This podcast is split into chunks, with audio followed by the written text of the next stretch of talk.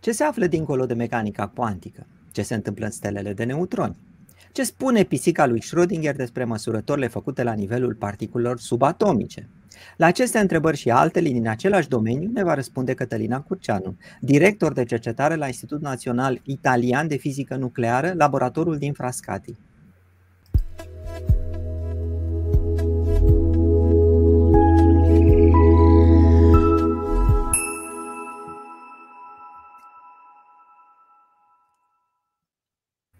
Bine ați venit la Deschis la Cercetare, locul unde cercetătorii români deschid dialogul cu publicul. Bună seara, Ada, bine ai venit, Cătălina! Bună seara, bine v-am găsit! Mulțumim că te afli alături de noi, Cătălina. Dă nevoie să povestim celor care ne urmăresc câteva lucruri despre ceea ce faci, în afară de faptul că ești director de cercetare la Institutul Național Italian de Fizică Nucleară la laboratorul din Frascati, conduce o echipă de, știință, de oameni de știință care fac experimente în fizică nucleară și cuantică. Uh, Cătălina e purtător de cuvânt al proiectelor Siddhartha 2, care e focusat pe spectroscopia atomilor caonici, și VIP2, care face teste experimentale în mecanica cuantică. Este autor a mai mult de 400 de articole de specialitate publicate în uh, revistele acelea în care alți oameni de știință întâi uh, dau acorduri, cum se cheamă peer reviewed, n-am reușit să știu niciodată cum se cheamă în limba română, și a primit numeroase premii europene și internaționale, precum premiul Emmy Noether din partea Societății Europene de Fizică și premiul de inovație în fizica fundamentală oferit de Fundația Betty Moore. Pe Cătălina o găsiți pe blogul ei uh, pe știenția.ro unde scrie în principal tot despre fizică fundamentală. Bine venit, Cătălina! 400 uh, de articole publicate. Cum te simți? E o viață împlinită?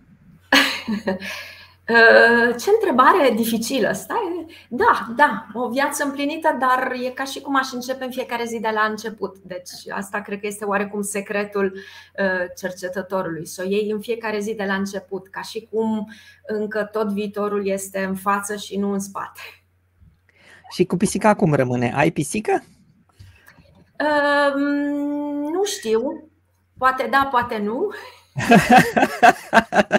Sau și ai și nu ai. Cum era gluma aceea da cu pisica?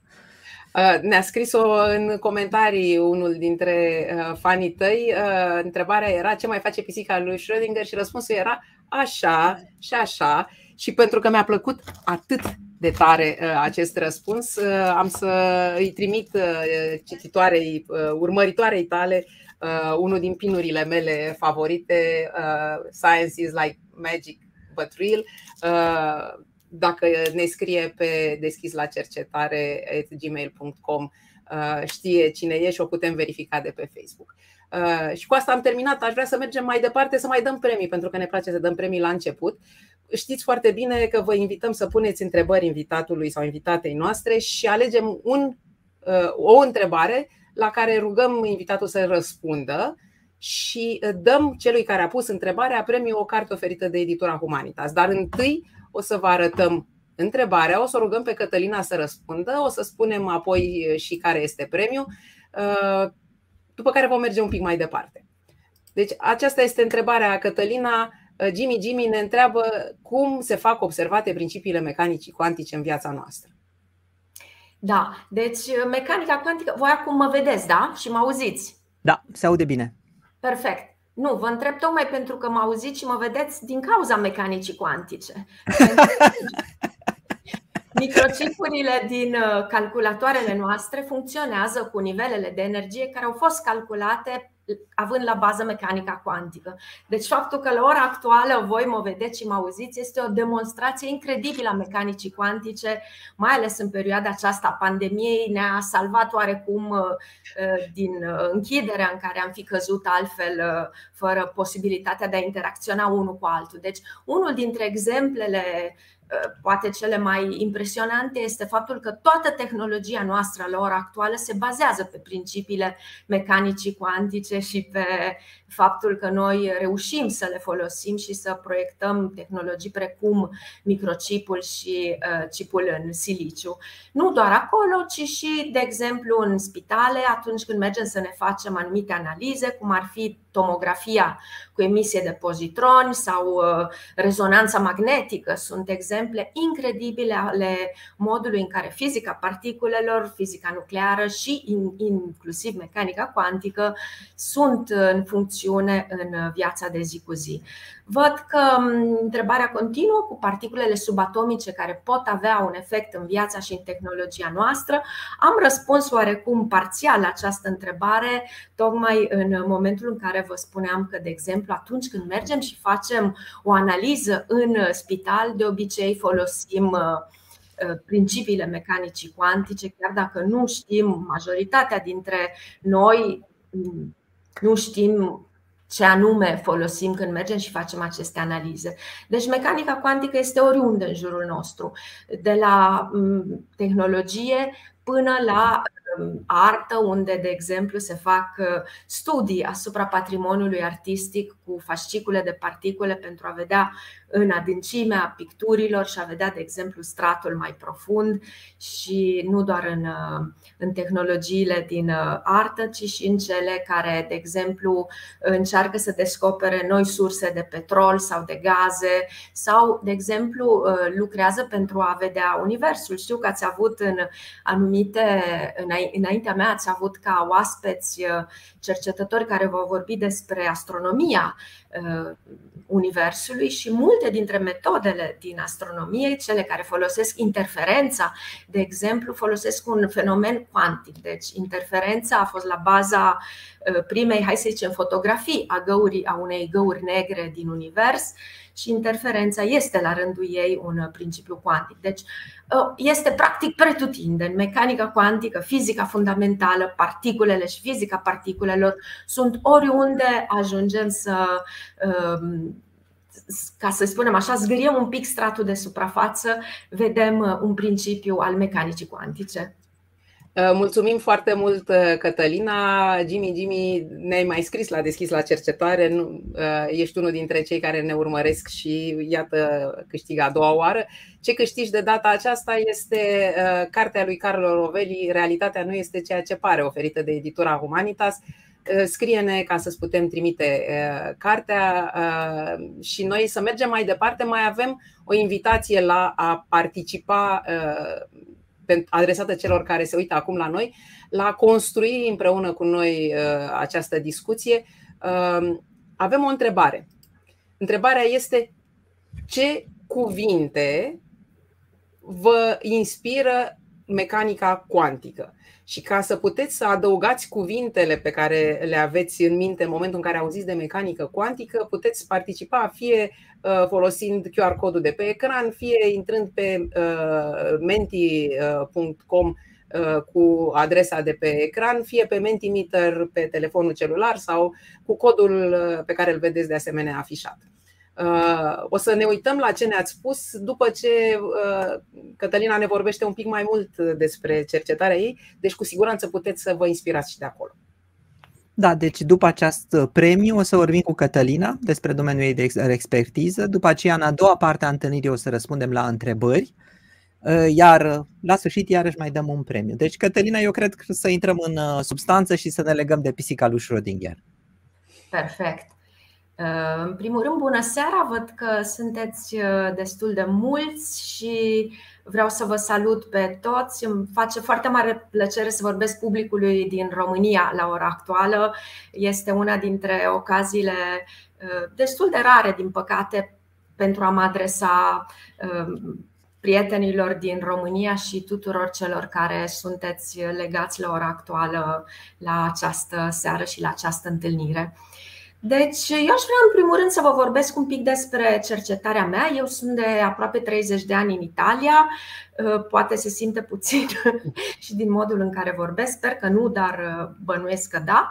Și aș vrea oarecum să vă vorbesc un pic despre ceea ce facem noi. Eu sunt un fizician care lucrează în fizica experimentală și facem experimente de mai multe tipuri. Și dacă pot să încep să vă vorbesc, pot, Să dai un share la prezentare sau cum? Exact.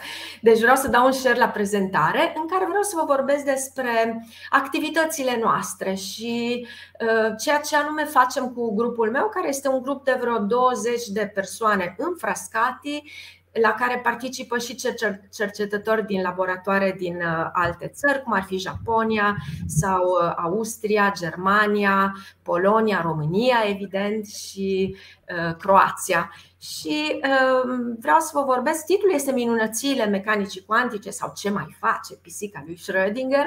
Am să încerc să vă descriu un pic ce este această bizară pisică pe care Schrödinger a propus-o ca să ia un pic peste picior pe colegii lui care uh, credeau în lucruri ce lui se păreau bizare acum aproape 100 de ani. Dar înainte să ajungem la pisica lui Schrödinger, uh, vedeți aici sunt în interiorul acceleratorului de particule. Eu la ora actuală, cum puteți să bănuiți, sunt uh, în biroul meu, deci sunt încă la institut și vreau să vă vorbesc întâi despre locul de unde vă vorbesc. Deci uh, mă aflu la Frascati, la vreo 30-25 de kilometri sud-est de Roma, unde este un institut de cercetare pe lângă orașul foarte drăguț care Uh, pe care îl vedeți în această imagine, se găsește acest institut de cercetare care se numește Laboratorii Naționali di Frascati și este cel mai mare institut italian de studiu al particulelor elementare și a fizicii nucleare. Eu la ora actuală vă vorbesc din acest birou, deci mă aflu în biroul meu unde este această săgeată și exact la vreo 50 de metri de mine avem acest accelerator de particule care este de fapt un collider, deci se ciocnesc fascicule de materie și antimaterie, unde facem mai multe experimente.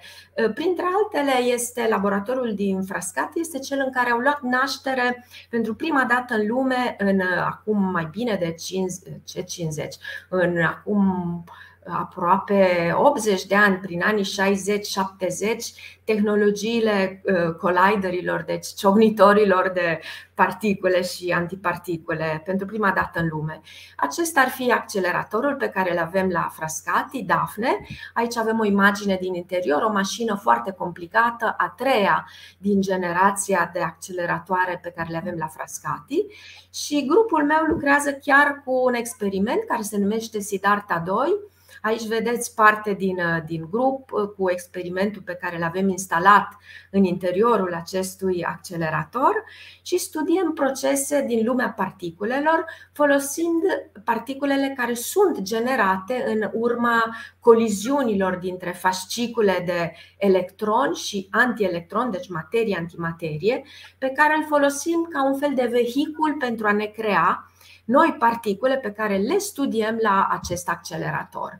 În mod specific, pentru cei care au mai văzut sau știu un pic mai mult despre lumea particulelor, noi lucrăm cu uh, așa numitul quark uh, straniu, strange, care nu există în lumea înconjurătoare în mod stabil, deci este lumea înconjurătoare. Noi înșine suntem făcuți și compuși doar din particule din așa numita prima familie a particulelor din modelul standard, ei bine, noi studiem a doua familie, deci ne-am dus în a doua familie care, cum vă spuneam, nu este stabilă în uh, lumea înconjurătoare, ne trebuie acceleratoare de particule ca să generăm corzi din această familie și noi studiem ca și cum am avea o lentilă, un microscop care ne permite să studiem acești quarci sau quarcuri din a doua familie a modelului star. Cătălina, Cătălina, care este diferența principală dintre familii? Da, deci diferența principală este în primul rând masa. Deci particulele din a doua familie sunt mult mai grele decât cele din prima familie. Cele din a treia familie sunt și mai grele. Deci particule care au masă din ce în ce mai mare pe măsură ce schimbăm familia. Întrebarea de ce se întâmplă acest lucru și de ce trei familii și nu patru este o întrebare care are sens, dar la care la ora actuală încă nu avem un răspuns. Deci uh, știm că există. Uh, de ce anume există trei și nu una sau două sau patru? Încă lucrăm la. Da, oare, oare ar putea exista a patra familie și n-a fost încă descoperită sau credem că sunt totuși trei?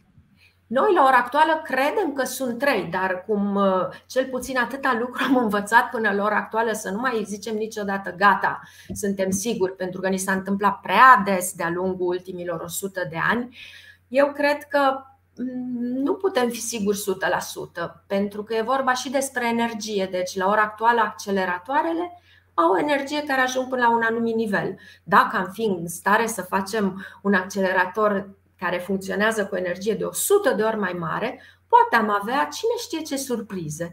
Deci pare că sunt trei, dar mai ales ca un fizician care face experimente, n-aș îndrăzni să pun semnătura sub, sub această afirmație, trei și doar trei. Dar oricum, noi studiem, deci să nu ne să nu exagerăm, noi studiem particulele din a doua familie, așa numiți quartz strange. Și mm, ceea ce facem sunt ciogniri, anihilări între fascicule de electroni și antielectroni, pozitroni, care generează aceste particule care se numesc caoni. E adevărat că noi fizicienii nu avem o imaginație prea bogată cu numele acestor particule caoni, caon. Nu, nu sună extraordinar de bine, dar în fine. Deci până aici ne-a dus mintea, avem caoni și acești caoni sunt compuși din acești quarks, dintre care unul este acest quark strange. Și noi studiem, acum vă, nu, nu vă dau toate detalii, dar uh, noi studiem interacția acestor uh, caoni care conțin quarkul strange cu materia nucleară și încercăm să măsurăm cât de tare se îmbrățișează acești quarks. Acest lucru este important pentru că ne ajută să măsurăm interacția nucleară puternică în particule care uh, conțin quarkul strange. Și acesta este important în primul rând pentru că este o informație foarte interesantă ea însăși. Deci, hai să măsurăm cât de puternic interacționează aceste particule. În al doilea rând, pentru că există încă o enigmă destul de mare legată de inima stelelor de neutroni, care la ora actuală sunt foarte fashionable, fashion.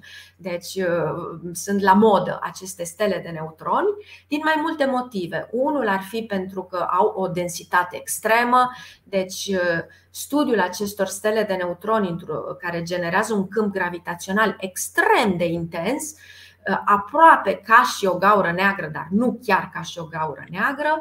În al doilea rând, coliziunea de stele de neutroni generează unde gravitaționale.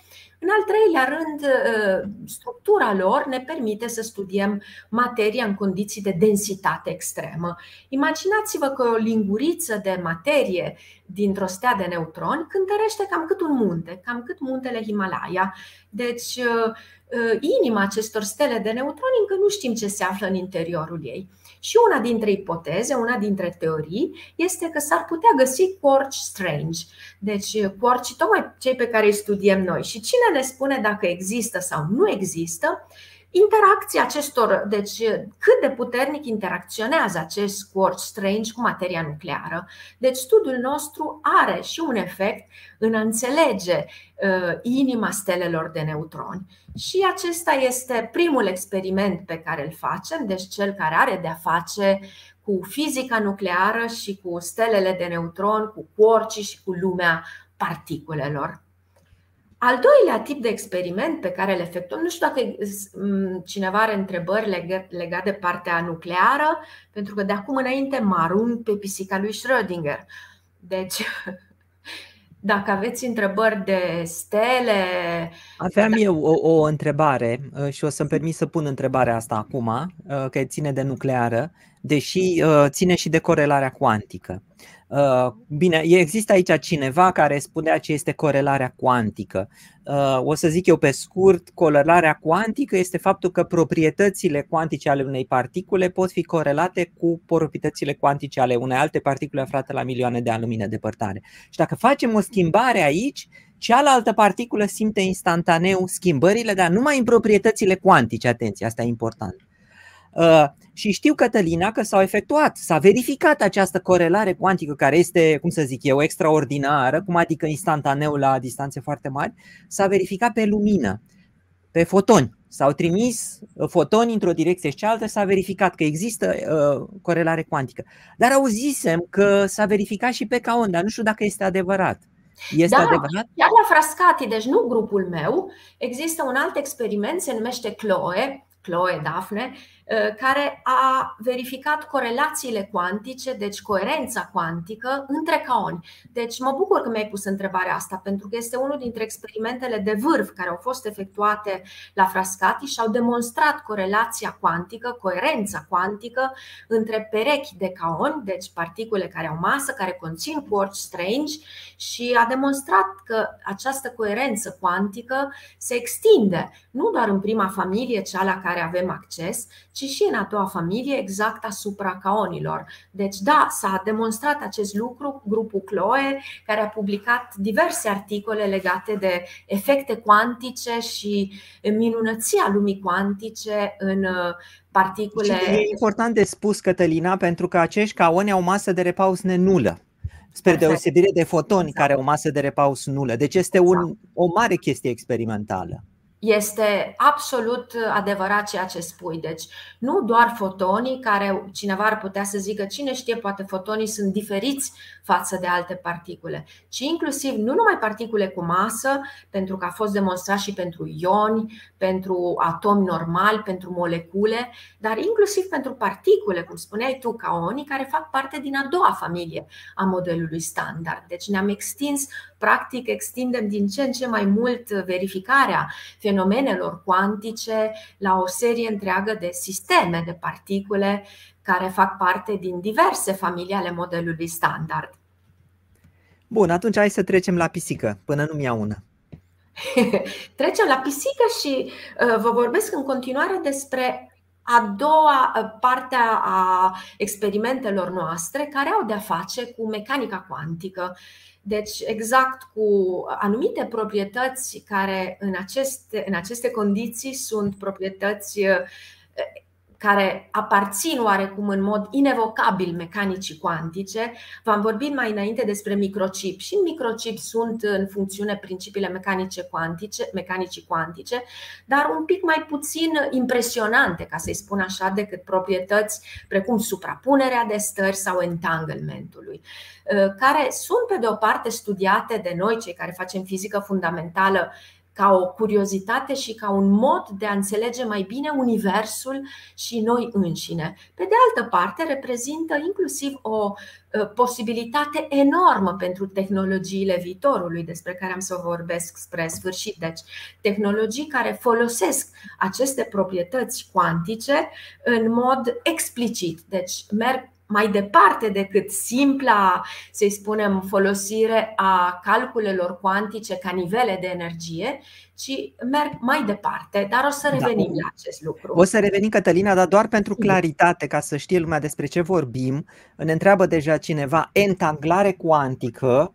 noi am vorbit de corelare cuantică cineva mai menționează și inseparabilitate cuantică. În esență, toate trei înseamnă același lucru. Înseamnă că proprietățile cuantice de la o particulă și la cealaltă, uh, una dintre ele poate să influențeze pe cealaltă la distanțe foarte mari. Deci numim asta fie entanglare cuantică, fie corelare cuantică, fie inseparabilitate cuantică, dar toate în esență sunt același e o, lucru. E o problemă de traducere de termeni și uh, de foarte multe ori oamenii de știință uh, ajung să folosească engleza ca limbaj uh, internațional pentru că traducerea unor termeni noi uh, dă naștere la asemenea neclarități. Da, în italiană, de exemplu, traducerea este încurcătura cuantică, agroviliamentul, agroviliamentul cuantistico, ceea ce este o, un horror show. ok, hai să mergem mai departe. Perfect. Deci, a doua parte a experimentelor pe care le facem au de-a face cu mecanica cuantică, cu exact cu această inseparabilitate, îmi place termenul, inseparabilitate, entanglementul cuantic, care ă, cine ne urmărește probabil știe că a fost ă, la originea și a fost substanța premiului Nobel care a fost acordat acum ă, circa o lună celor trei fizicieni cercetători Clauser, Aspect și Zeilinger, care au demonstrat fără umbră de dubiu că această proprietate cuantică nu poate fi explicată prin fizica clasică, ci există aceste relații, aceste legături care sunt mai puternice decât cele ce ar putea fi explicate prin o fizică clasică și prin variabile ascunse, să zicem așa. De aici ne-am putea am putea vorbi ore și ore. Deci este o proprietate care, demonstrarea căreia prin intermediul experimentelor, pentru că în final fizica este o știință experimentală, a meritat premiul Nobel, uh, care a fost uh, decernat acum uh, circa o lună. Și în cazul meu, deci noi facem experimente într-un laborator subteran, care este la ora actuală cel mai mare laborator subteran din lume. Se găsește la circa 150 de kilometri de laboratorul meu, în Abruzzo, la Gran Sasso, și de fapt nu este un laborator subteran, cum sunt altele, deci într-o mină Uh, oarecum abandonată la circa 1-2 km sub pământ, ci în cazul nostru este sub munte, deci este într-un tunel care unește două orașe, L'Aquila și Teramo, sub muntele de la Gran Sasso, care uh, are rolul de a absorbi ceea ce sunt uh, razele cosmice, deci absoarbe razele cosmice și în cazul acesta experimentele sunt făcute în așa numita liniște cosmică. Deci nu avem uh, uh, interferențe din partea razelor cosmice care ar putea să ne, să zicem, să ne orbească atunci când căutăm fenomene extrem de rare sau poate chiar inexistente, cum ar fi materia întunecată sau anumite aspecte ale fizicii neutrinilor, în cazul nostru uh, nebunii cuantice, am să vă vorbesc în curând despre nebunile cuantice, um, evident că orice agent extern care poate veni și influența și te poate orbi sau te poate duce în eroare, e bine să le elimini. Și în cazul acesta, în acest tunel lung uh, circa 10 km, la jumătatea acestui tunel, deci aici este tunelul unde circulă mașinile, există o intrare în uh, laboratorul acesta subteran care este mare cam cât trei catedrale, în care sunt o grămadă de experimente unele mari, altele mai mici, deci sunt unele care au nevoie de volume extrem de mari, mai ales cele care studiază neutrinii, altele, cum al nostru, n-au nevoie de volume mari, deci sunt în, uh, în localizate în, în aceste barăci pe care le vedeți și care uh, adăpostesc, în care sunt efectuate experimentele mai mici. Deci, uh, vorbind un pic uh, ca o introducere la mecanica cuantică, ca orice teorie a fizicii, a întâmpinat o oarecare rezistență. Deci nimeni nu se scoală dimineața hai să nu zicem nimeni că există și fizicieni teoreticieni care demonstrează contrariul, dar de obicei lumea, chiar și în cadrul fizicii, nu se scoală dimineața, hai să inventez eu o nouă teorie. Ă, și din acest punct de vedere, mecanica clasică, care e o teorie minunată, perfectă, ă, scripeți, ă, planul înclinat și așa mai departe, cred că vă le-am, vi le amintiți de la școală. Eu da, fi... Cătălina, ai îndepărtat vreo 50 de urmăritori că au văzut ceva din manualul de fizică. Aoleu, mă mut.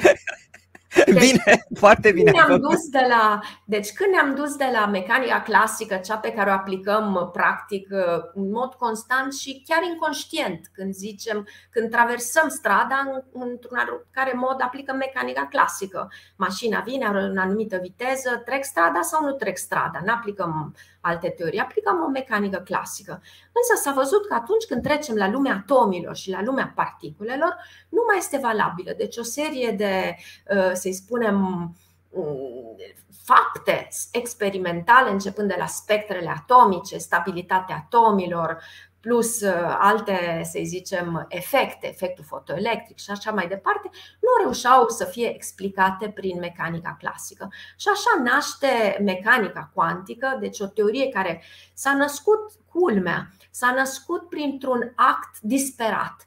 Deci, cel care pentru prima dată în decembrie 1900, Max Planck, a pus bazele mecanicii cuantice, el însuși a declarat că a fost, din punctul lui de vedere, un act disperat. pentru a explica emisia corpului negru prin acea numite pachete de energie și nu o energie continuă, deci cuantizarea energiei. Deci naște ca un act disperat pentru a explica fenomene din lumea particulelor.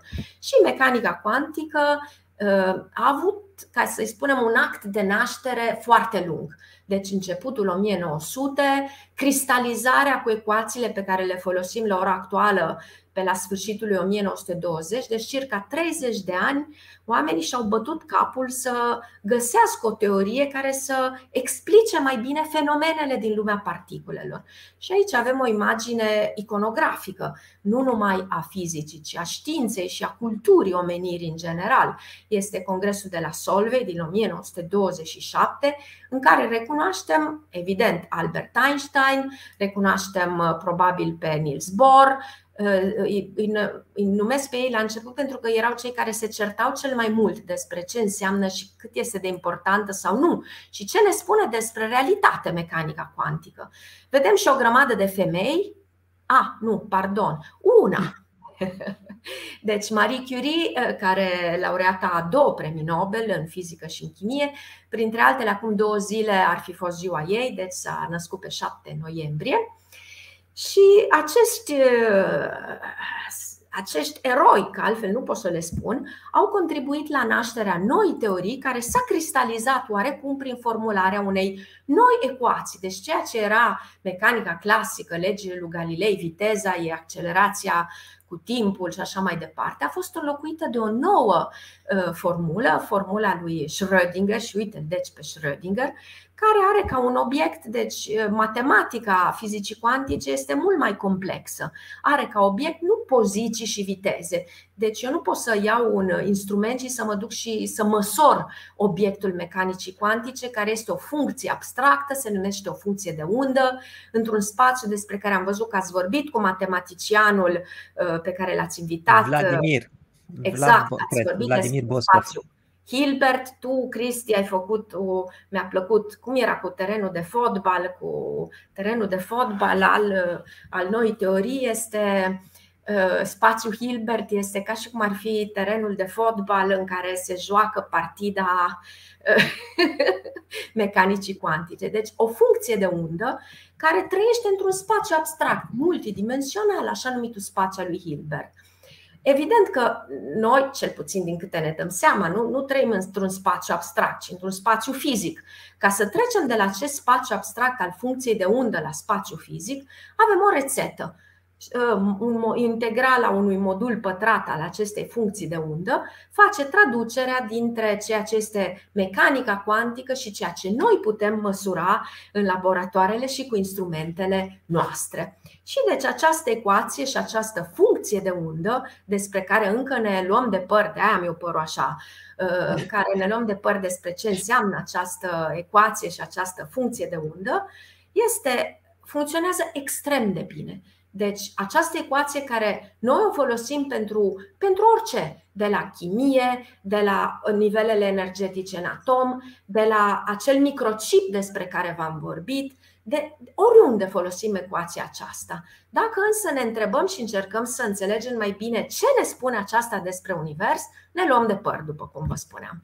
Și avem proprietăți ale acestei funcții de undă, în lumea microscopică cel puțin, total bizare, cum cea pe care vă arăt aici, deci uh, care reprezintă oarecum este din coperta unei cărți care are ca titlu Paradoxurile lumii cuantice, în care dacă acești doi domni n-ar fi doi schiori, ci doi electroni, nimeni nu s-ar minuna că unul dintre electroni a trecut și prin stânga și prin dreapta, într-o oarecare suprapunere nebunească și uh, imposibilă, cel puțin fără uh, un pic de magie în uh, lumea noastră. Deci, în lumea cuantică există aceste proprietăți, țin să spun imediat proprietăți extrem de fragile, pe urmă, dacă vreți, mă întrebați de ce sunt fragile, care demonstrează una dintre minunățile lumii cuantice. Am văzut deja că au fost ceva întrebări legate de asta, așa numită suprapunere cuantică. Deci faptul că funcția de undă, deci ecuația lui Schrödinger, care este o ecuație diferențială, de obicei are mai multe soluții. Deci de cele mai multe ori are o grămadă de soluții, poate chiar un număr infinit de soluții. Iar soluția uh, generală a ecuației lui Schrödinger este o sumă între toate posibilele soluții. Iar noi credem, nu toți, deci uh, aici intrăm în interpretările mecanicii cuantice, dar ne întoarcem la ele. Deci, uh, soluția unei um, probleme cuantice este suma, suprapunerea dintre toate posibilele soluții. Deci e ca și cum domnul Schrödinger, dacă ar fi o particulă, ar putea fi simultan și la stânga, și la dreapta, și la mijloc. Însă noi când îl observăm, și aici intervine marea problemă, cel mai mare, cea mai mare enigmă, cea mai mare dilemă a mecanicii cuantice, este că atunci când eu observ un sistem cuantic, această funcție de undă, inclusiv domnul Schrödinger, eu nu-l văd cum voi nu mă vedeți pe mine și în stânga și în dreapta, decât dacă ați băut ceva mai mult, poate cineva dintre cei care atunci este justificat, dar nu e o proprietate cuantică.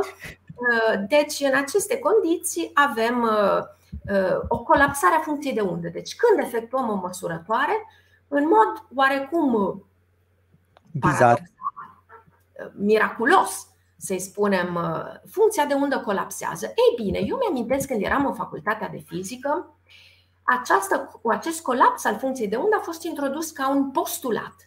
Deci îți vine băgat pe gât postulatul colapsului. Da, pentru, uh, pentru claritate, uh, uh, Cătălina, ca să înțelegem. Deci Schrödinger acum este în superpoziție cuantică, el se află în mai multe locuri simultan. Și când exact. are loc colapsul, se face o măsurătoare, are loc colapsuri și avem un singur Schrödinger. Exact. Nu îl vedem pe trei. Exact. Deci noi când avem un sistem cuantic, bănuim că s-ar afla într-o suprapunere de stări.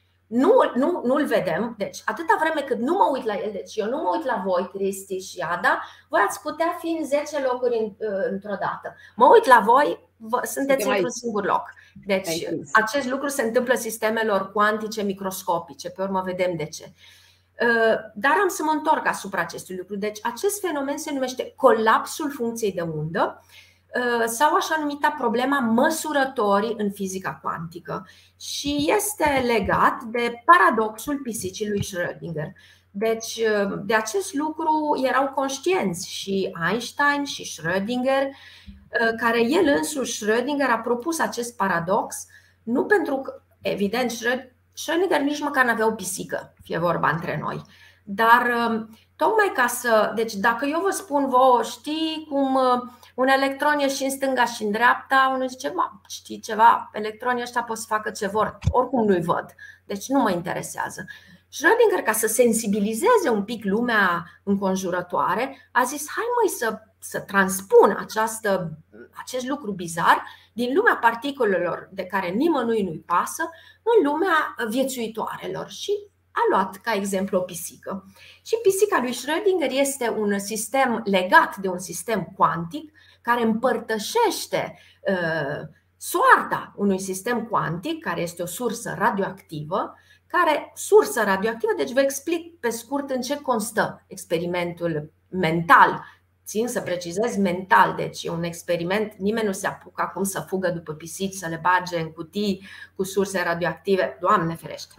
Deci, uh, experimentul constă într-o pisică care se află într-o cutie, în care această cutie se găsește și un sistem cuantic, o sursă radioactivă, care este calibrată cantitatea sursei radioactive, astfel încât în 10 minute să aibă o probabilitate, deci o, sub, o funcție de undă, care este o suprapunere între Uh, sursă dezintegrată care a emis radiație și sursă care nu a emis radiație, sursă care nu s-a dezintegrat. Deci o suprapunere dintre aceste două stări.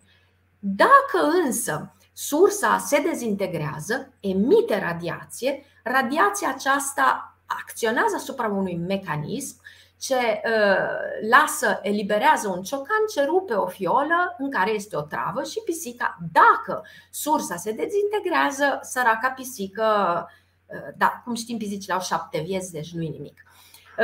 Deci, întrebarea este, și în acest, în acest lucru constă paradoxul pisicii lui Schrödinger, trecute cele 10 minute, ținând cont că probabilitatea de dezintegrare este 50%, să se dezintegreze 50% nu, în ce stare este pisica? Și mecanica cuantică ne poate spune doar că pisica se găsește într-o suprapunere de stări, 50% pisică vie, 50% pisică moartă.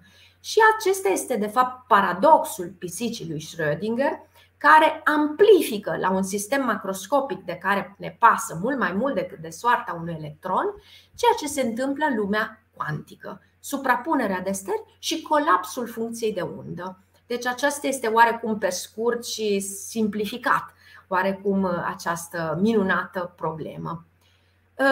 Plecând de la acest lucru, pentru cine vrea să găsească o explicație a modului în care colapsează funcția de undă, deci nu-l acceptă doar ca un postulat. Funcția de undă a colapsat și uh, nu știm de ce, nu știm când, nu știm cum.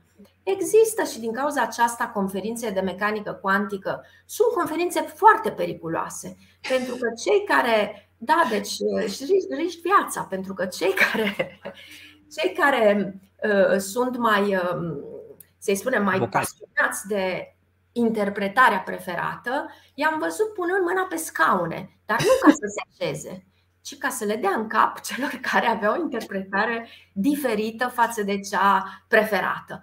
Deci acest lucru ține de filozofie, ține de interpretarea Exact, deci lumilor. Deci care este interpretarea ta favorită, Cătălina, Am fără să, să ieși scaunul?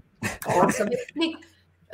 Norocul vostru e că nu sunteți aici Dar am văzut cum, cum era filmul ăla? Am văzut lucruri pe care voi, umanii, nu vi le puteți imagina. Cum era? Nu era chiar așa. Uh, uh, I have seen things uh, uh, that you cannot believe. Cum era? Blade Runner. Blade Runner, da. Lucruri pe care voi, umanii, nu le. Așa mi s-a întâmplat mie în conferințe de mecanică cuantică. Deci există mai multe interpretări, n-am să mă opresc asupra lor. Una este bazată în special pe ontologie, în care de Broglie-Bohm, în care există o undă oarecum care duce particula prin univers, deci există doar particule, nu, și, nu, nu o funcție de undă. A doua, uh, lumile paralele, deci lumi paralele, multilumi, Uh, în care totul este simplu, există doar funcția de undă și tot ce îi se întâmplă trebuie luat serios. Deci, într-o lume pisica e vie, într-o lume pisica e moartă. Din păcate, un uh, fizician care face fizică experimentală ca mine nu are ce să facă în aceste două interpretări. Singurul lucru în care pot face ceva este în a treia interpretare. Nu că ar fi preferata mea, dar este singura în care pot lucra. Pentru că al treia, a treia, să zicem, clasă de um, în cazul ăsta nu este nici măcar modele. o interpretare de modele, este cea care ne spune, măi fraierilor, nu mai încercați să găsiți o explicație, pentru că vă uitați la teoria greșită. Ceea ce voi considerați teoria finală, actuala mecanică cuantică, este o aproximare a unei teorii pe care încă n-am descoperit-o.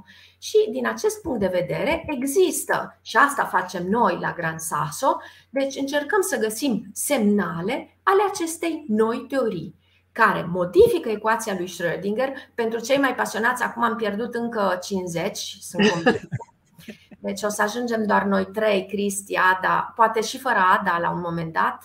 Cristi, rămânem noi doi. Uh, deci, uh, oricum, deci, pentru cine e interesat, uh, vreau să-i arăt și un pic de matematică. Deci, o modificare cu adăugarea unor noi termeni în. Deci, aici se rezolvă de la origine. Băi, fraierilor, păi nu are nimic. Cătălina, rămânem și trebuie să-mi explici dacă acea adăugare dată de acele integrale este non-locală. Este complet non-locală. Ah, ok, nu prea sunt fan, dar în fine. Complet, pentru că n-au reușit încă să o localizeze.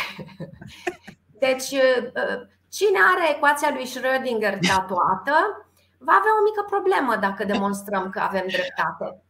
Bine, nu e o problemă prea mare, depinde de câți alți termeni sunt, dar în fine, deci asta nu e singurul caz în care și-a tatuat ecuația lui Schrödinger, dar dacă noi demonstrăm că pe lângă ecuația standard mai există termeni în plus, Evident că dacă tu adaugi ecuației lui Schrödinger termeni în plus, te aștepți la o fizică nouă. Deci ai și alte fenomene fizice dacă modifici fizica pe care o cunoști.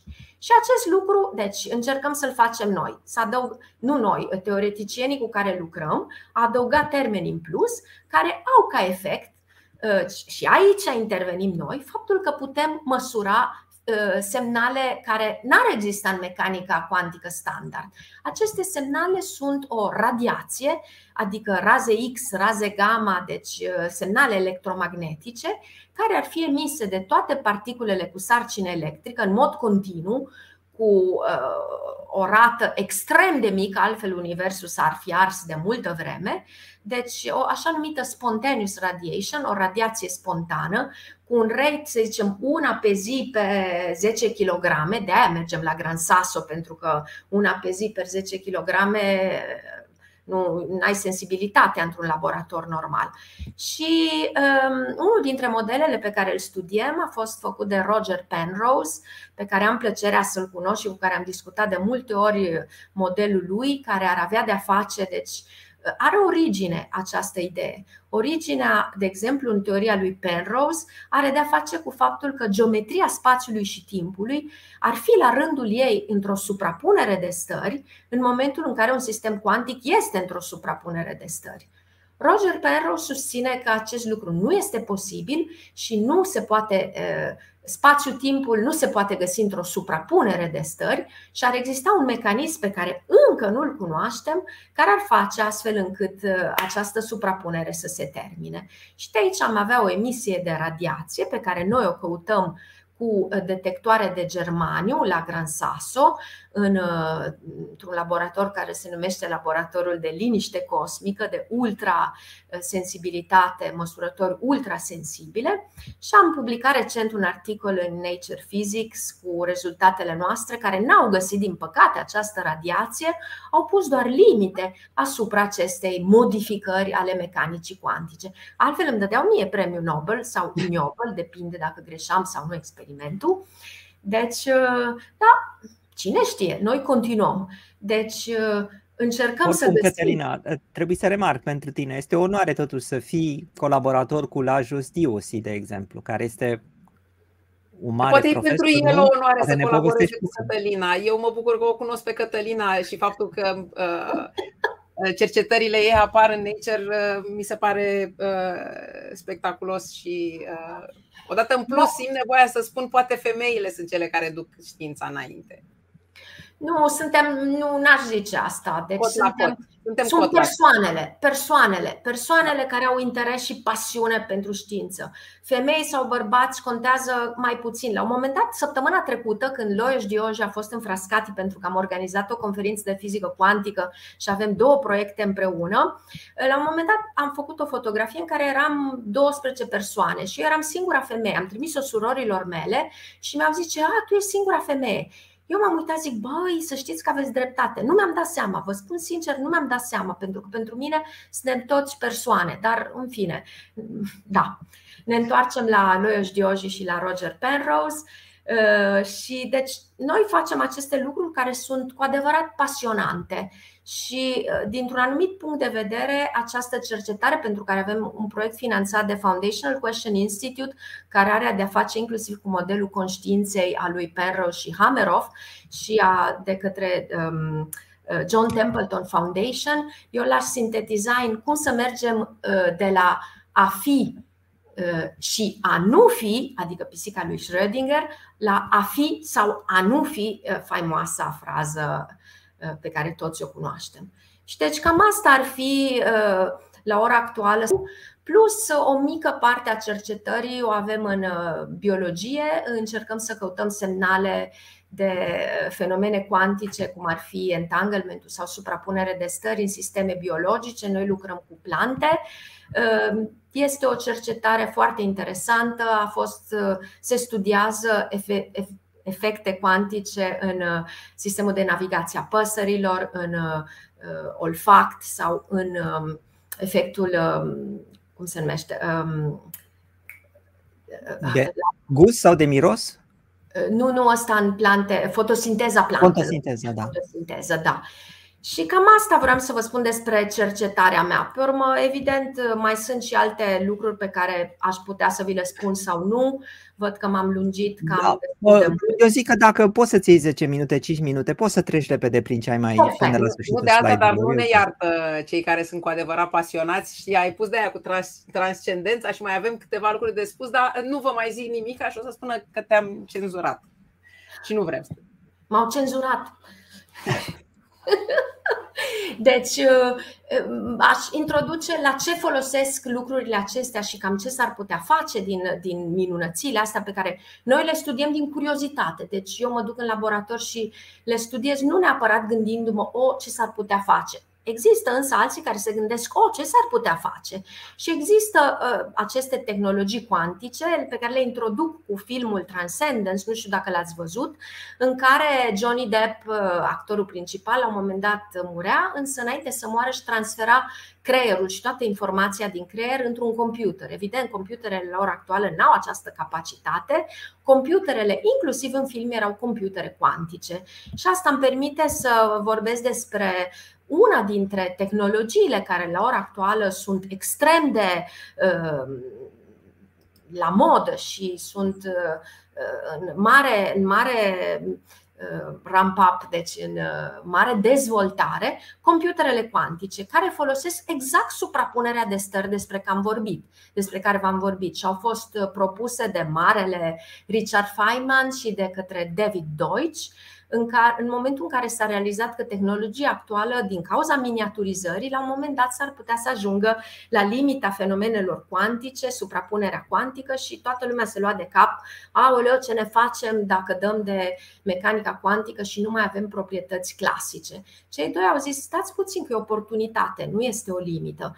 Și au propus să folosim suprapunerea cuantică, deci sisteme în care nu mai avem biți, în care sunt 0 sau 1, ci sisteme în suprapunere genuină lumină de stări în care se lucrează cu qubitsii, deci așa numite suprapuneri de stări, cum de exemplu în circuite superconductoare, în care avem uh, așa numitul qubit, în care curentul electric, să zicem, circulă atât într-o direcție cât și în cealaltă. Acest lucru s-a demonstrat, este adevărat, deci există sisteme care uh, sunt în suprapunere cuantică, o proprietate extrem de fragilă, care este folosită de mai toți producătorii la ora actuală de computere cuantice, cum ar fi, de exemplu, IBM. S-a ajuns, se, se merge spre sute de qubits la ora actuală.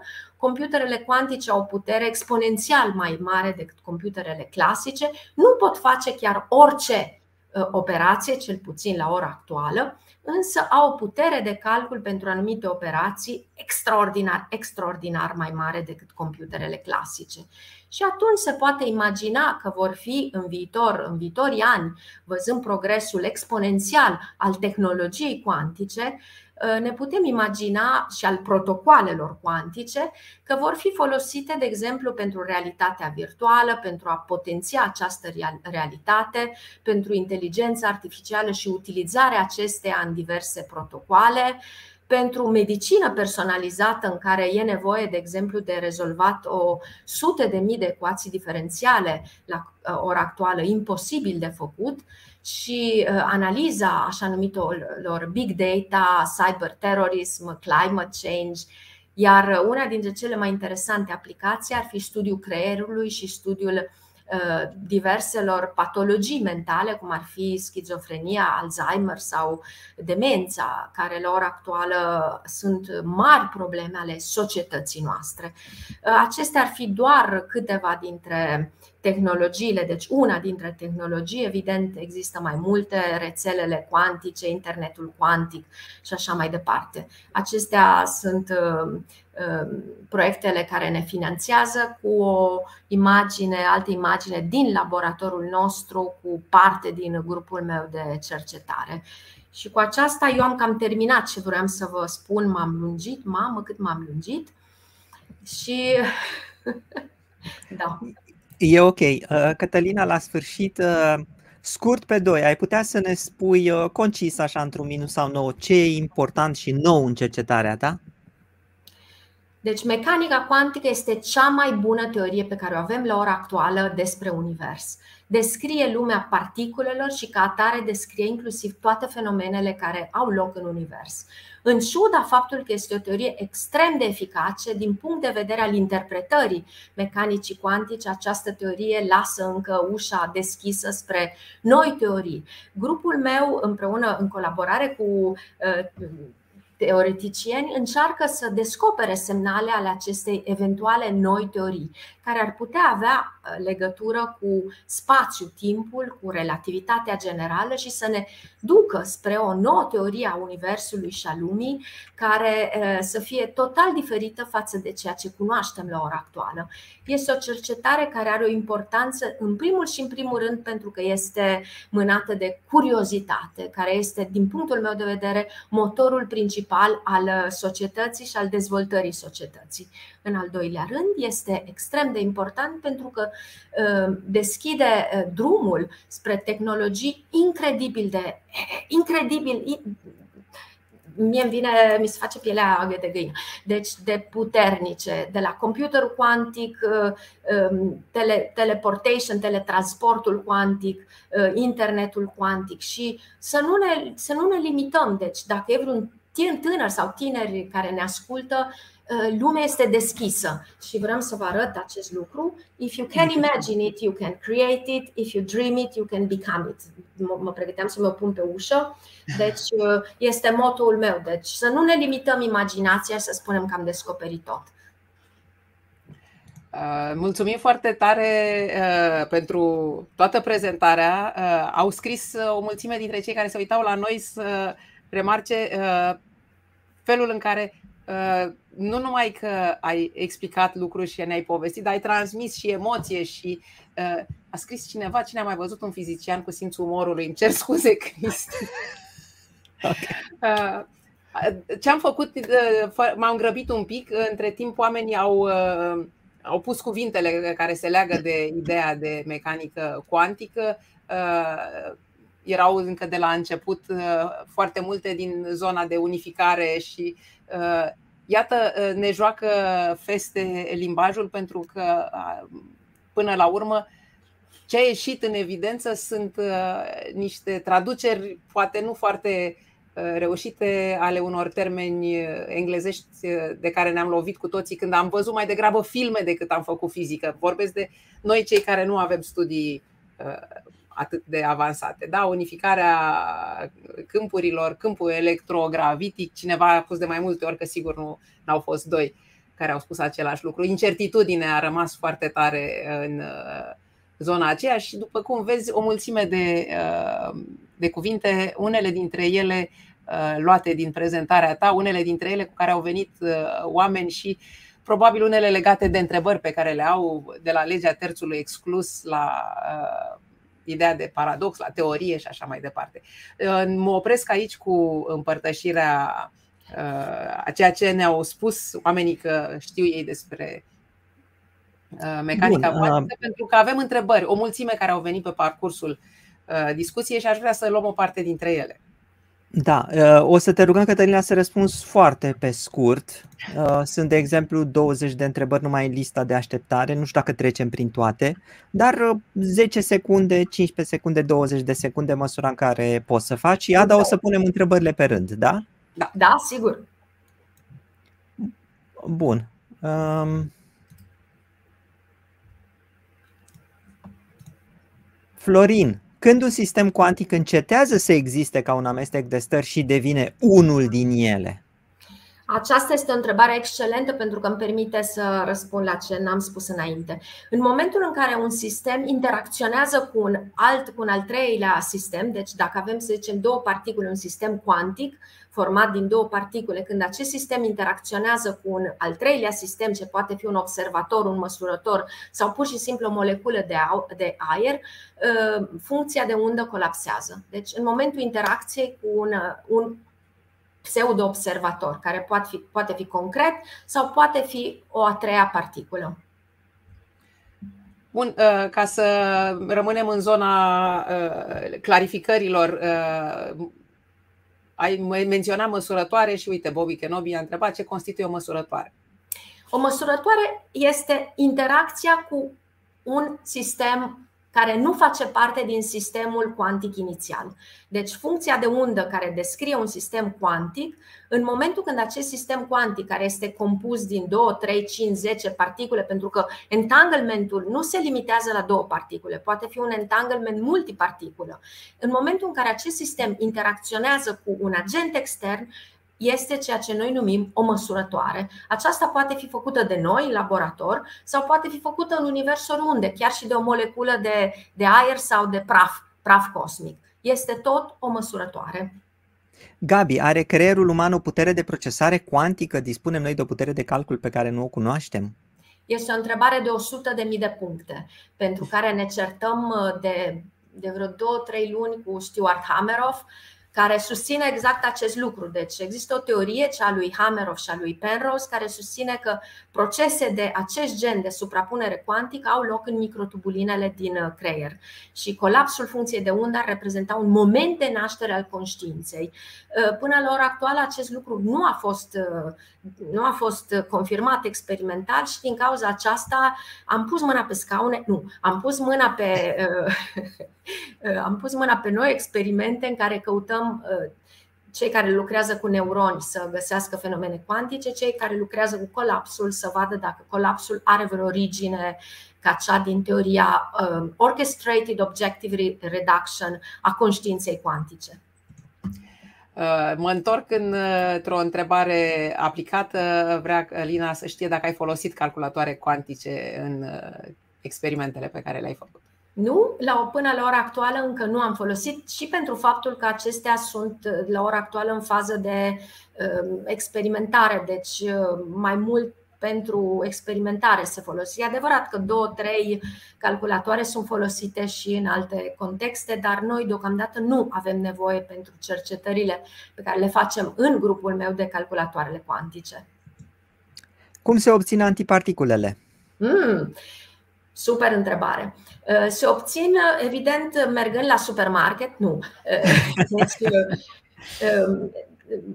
cel mai ușor de făcut este un fascicul de electron. Fasciculele de electron se nasc în momentul în care încălzim o bucată de metal, ca în becuri sau ca în televizoarele de pe vremuri, și fascicul de electron interacționează cu o țintă metalică, deci un, o foaie de aur sau de platină. În momentul în care interacționează cu energie mare electronii cu o foaie de metal, dau naștere la fascicule secundare, la particule secundare. Printre acestea se găsesc inclusiv antiparticule, de exemplu pozitronii, iar cu câmpuri electromagnetice, deci configurații de câmpuri electrice și magnetice, noi atragem și formăm ca fascicul doar particulele care ne interesează. În cazul nostru, particulele de antimaterie. Puneți mâna pe televizoarele vechi și faceți-vă un accelerator acasă. Nu, nu. Uh, Olimpia Rus întreabă, este oare mecanica cuantică doar o simplă paradigmă științifică care ar putea fi înlocuită cu alta, care ar fi o generalizare în care există și mai multe diferențe? Adică Super întrebare.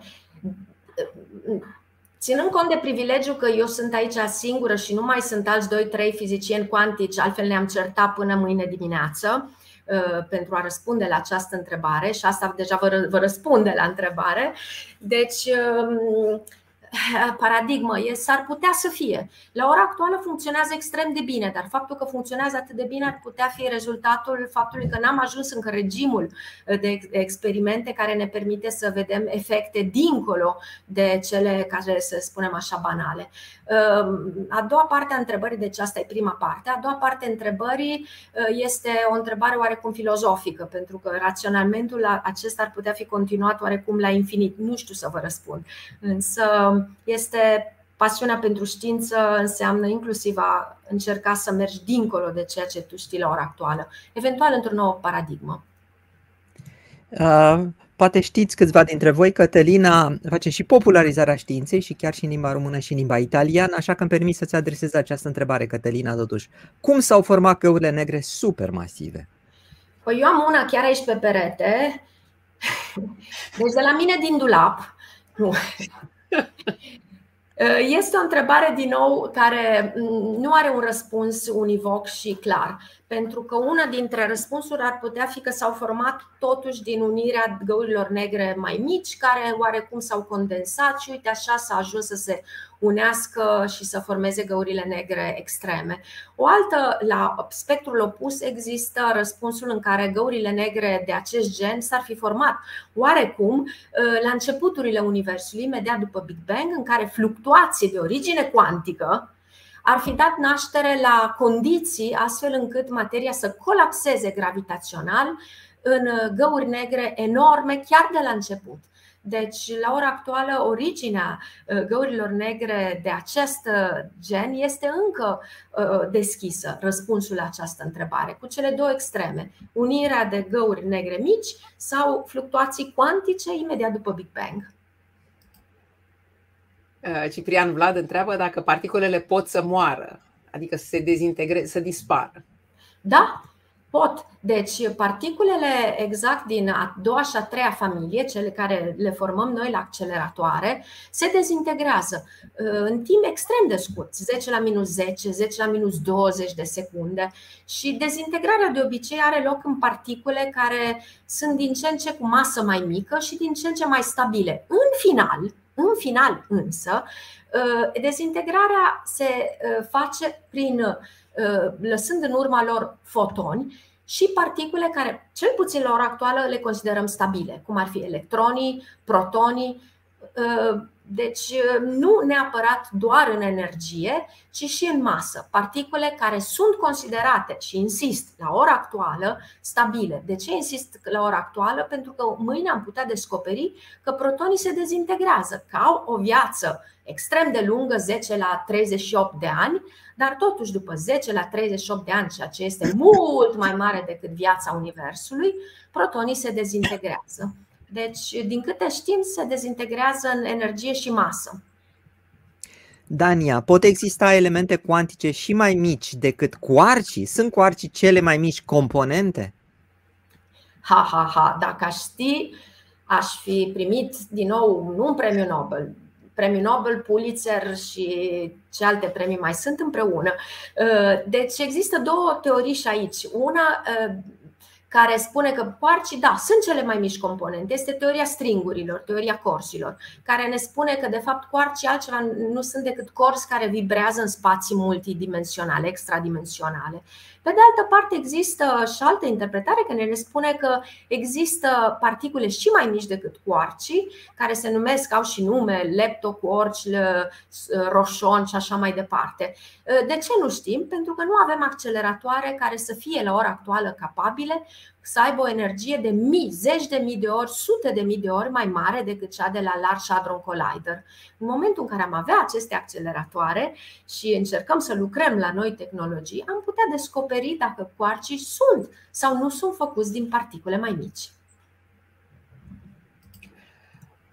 Uh, am să-ți uh, las în loc de întrebare un comentariu pentru că uh, are legătură cu ceva ce ai povestit tu. Unul dintre cei care se uită la noi a spus lăsați-mă să cred în universuri paralele, nu-mi plac celelalte teorii. Uh, dincolo de faptul că uh, cea cu care lucrezi este singura care îți permite să faci experimente, la nivel intelectual tu ce teorie preferi? Deci am să-i spun uh, diletantului care a pus această întrebare că da, uh, eu, e perfect, poate să creadă în universurile, că de fapt ar fi lumile paralele. Uh, există o diferență între lumi și universuri paralele. În mecanica cuantică vorbim de lumi paralele. Însă trebuie să fie conștient că într-o altă lume, același el ar putea să spune nu vreau să cred în uh, lumi paralele, îmi place teoria colapsului. Deci dacă îl mulțumește acest răspuns, perfect, noi ne găsim în lumea în care el crede în lumi paralele, dar s-ar putea să există o lume în care preferă altceva. Eu ce prefer? Eu aș prefera mm, evident a treia, nu doar pentru că sunt un fizician care lucrează cu experimente, ci mai ales pentru că mi-ar place să găsesc o nouă fizică, ceva care unifică gravitația cu mecanica cuantică, ceva care ne permite să ne aruncăm spre, spre orizonturi noi și nebănuite, atât din punct de vedere științific cât și tehnologic.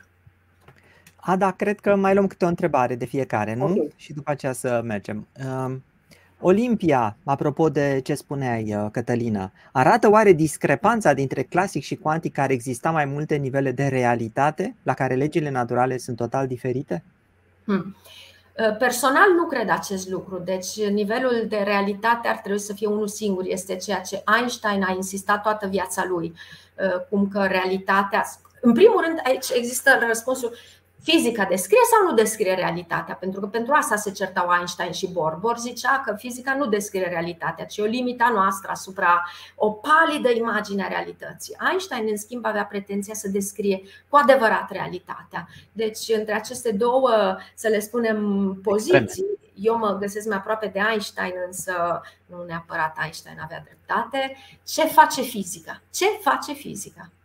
Uh, da. Asta e întrebarea. Bun, uh, ultima întrebare și mai avem, dar uh, o să ne oprim aici și o să trecem la varianta aceea, la partea finală, acolo unde vă întrebăm cu ce ați rămas din.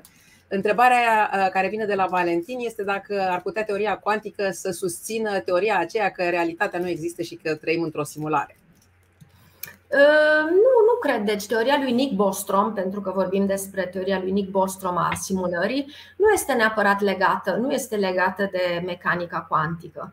Ehm, faptul că mecanica cuantică, ce ne spune mecanica cuantică despre realitate, ar putea lăsa ușa deschisă spre un univers care reprezintă o simulare, este ceva cu totul și cu totul fascinant și am să vă recomand chiar și o carte în acest sens, pentru că o citesc la ora actuală, se numește Anomalia, cel puțin în italiană și în franceză, nu știu dacă a fost tradusă în română, a luat premiul Goncourt la anul, anul trecut de Hervé Letelier, în care găsiți ceva legat de aceste mm, lumi paralele, mm, simulare și așa mai departe.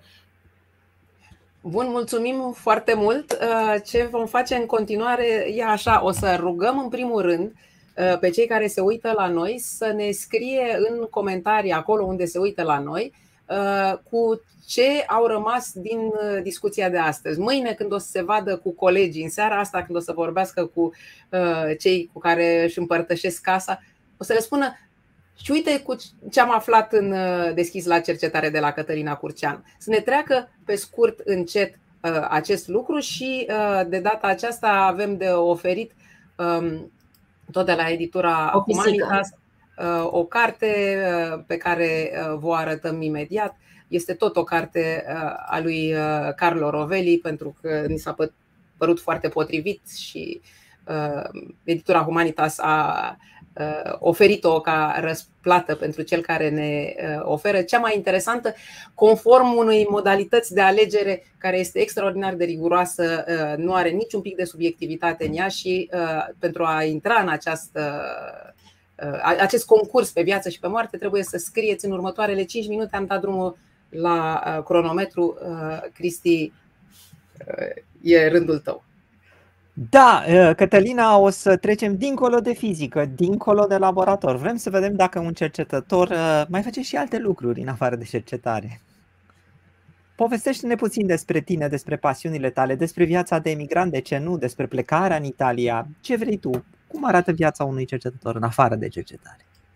Uh, nu există acest lucru. Nu, da, oarecum, da, oarecum glumesc. Deci, uh, eu am venit te absorbe în... cercetarea, adică trebuie spus lucrul ăsta. Te absorbe cu pasiune. Te absorbe nu? de multe ori atât de complet că, da, în fine. Deci, eu am venit în Italia acum vreo 30 de ani cu o bursă de studiu și bănuiam că o să stau aici 3 luni. Însă trei lunile s-au transformat în 30 de ani. Vezi relativitatea timpului, uh, fenomene relativistice. Pentru că m-am implicat într-o cercetare care avea de-a face cu CERN, deci am lucrat în niște experimente la CERN, pe urmă aceste experimente la Frascati, la Gran Sasso și nici nu știu când uh, au trecut acești ani.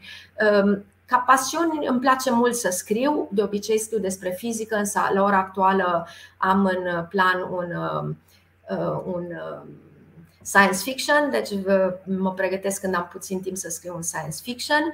Uh, îmi place să mă uit la filme, la filmele de science fiction, să citesc, îmi place foarte, foarte mult. Cum vă spuneam, la ora actuală citesc această carte, Anomalia, care este la rândul ei oarecum un science fiction. Îmi place foarte mult să călătoresc, să ies cu prietenii. Deci, persoană perfect normală din acest punct de, din acest punct de vedere. Uh, bun, uh, uh, știu că există și au apărut la un moment dat întrebări legate de colaborarea ta cu cercetătorii din România, dacă colaborezi, dacă da, ești deci implicat în cercetări care se derulează aici. În grupul meu mai sunt trei cercetători din România, deci care sunt chiar acum la Frascati. Noi colaborăm, deci ei colaborează în experimentele pe care le facem în Italia la ora actuală. Da. Și altfel uh, ești uh, tentată să revii, să uh, măcar pe partea de comunicare a științei, să mai povestești în afară de, de vizita asta pe internet. Dacă am ocazia, sunt absolut tentată. Deci eu o fac foarte des în Italia, de exemplu, joi, vineri, scuzați, mă duc la crema în Italia ca să vorbesc tinerilor despre cercetare. Deci dacă mi se oferă posibilitatea și ocazia, cu multă, multă plăcere, cu mult drag și cu toată inima.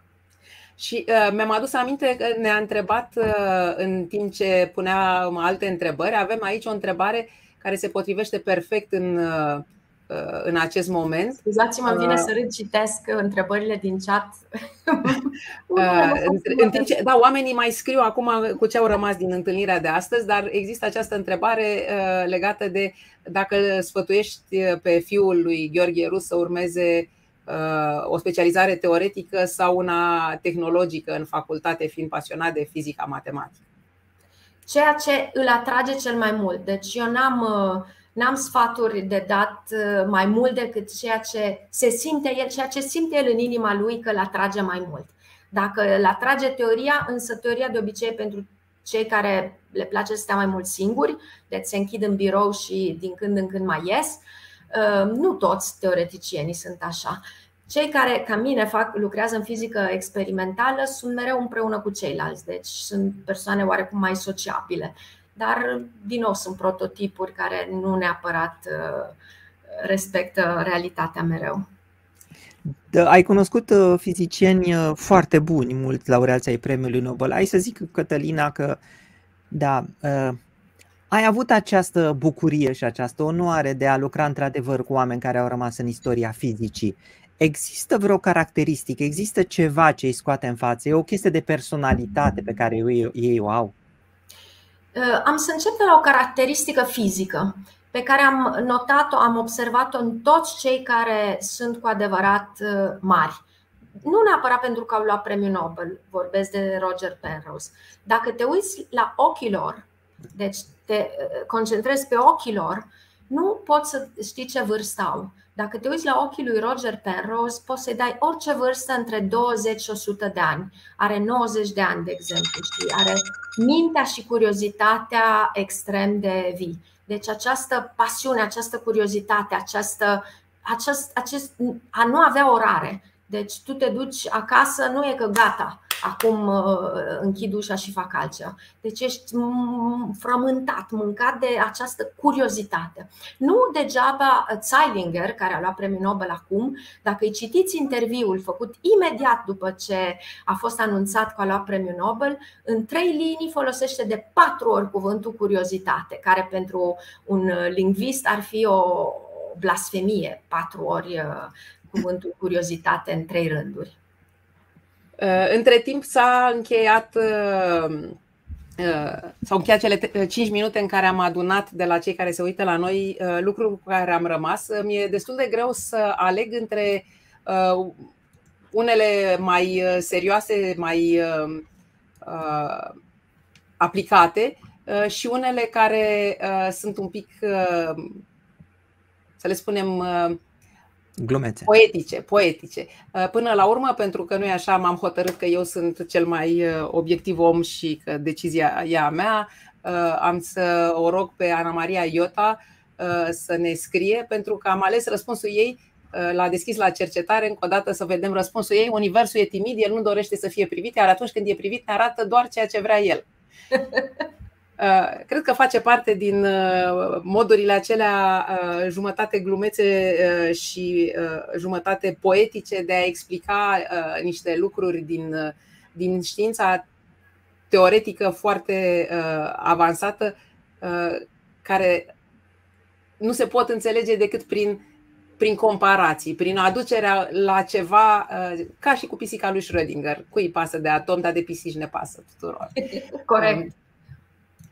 Um, Uh, din punctul meu de vedere, uh, cred că am uh, terminat. Trebuie să mai arătăm o dată cartea, ai dreptate, cartea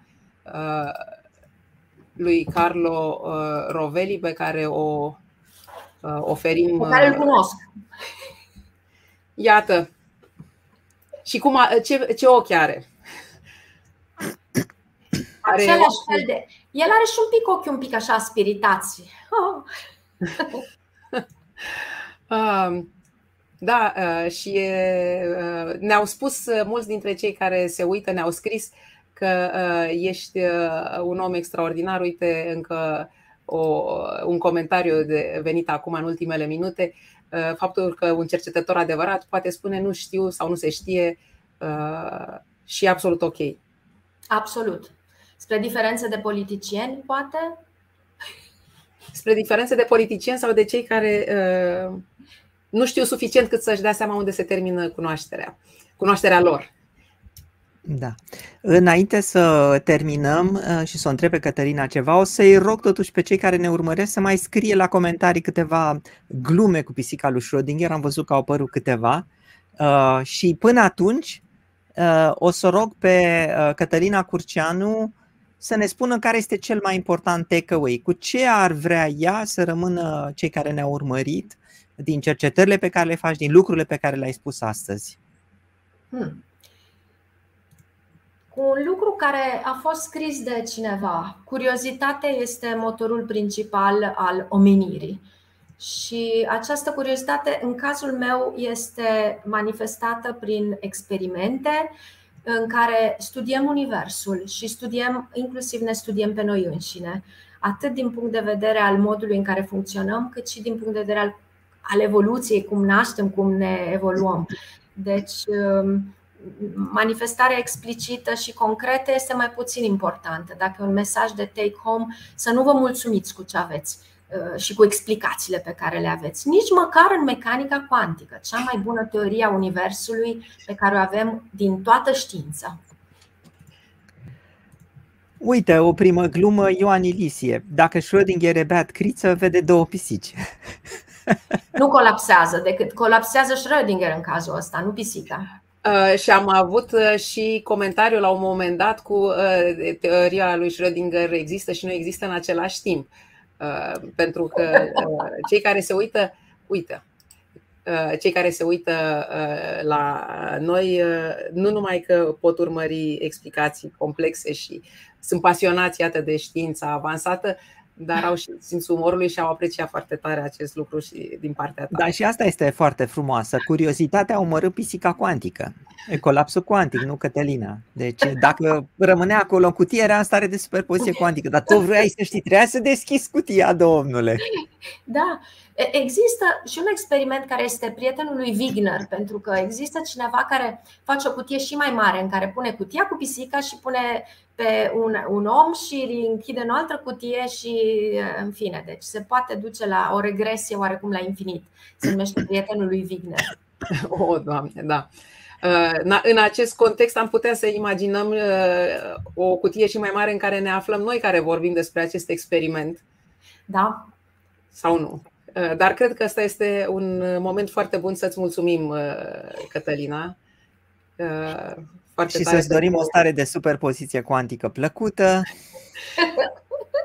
Eu vă mulțumesc pentru că m-ați invitat, mi-a făcut mare, mare, mare, mare, mare plăcere și sunt entuziasmată de transmisia, de emisiunea dumneavoastră și cred că faceți un lucru extraordinar pentru România. Uh, cred că această emisiune, uh, această, acest podcast nu ar exista în absența celor care ne urmăresc și contribuie, iată, în câte feluri. Corect. Bine, atunci, uh, tuturor celor care ne-au urmărit, o seară plăcută. Mulțumim foarte mult, Caterina, că ai venit. A fost o prezentare minunată. Într-adevăr, fizicienii pot să facă și glume, știu să facă glume totuși. Sunt mulți care mai fac și asta. Ne vedem uh, data viitoare, deci deschis la cercetare abia peste două săptămâni la aceeași uh, oră. Săptămâna viitoare este cu Ciprian Mihali, omul major. La revedere, o seară plăcută! La revedere!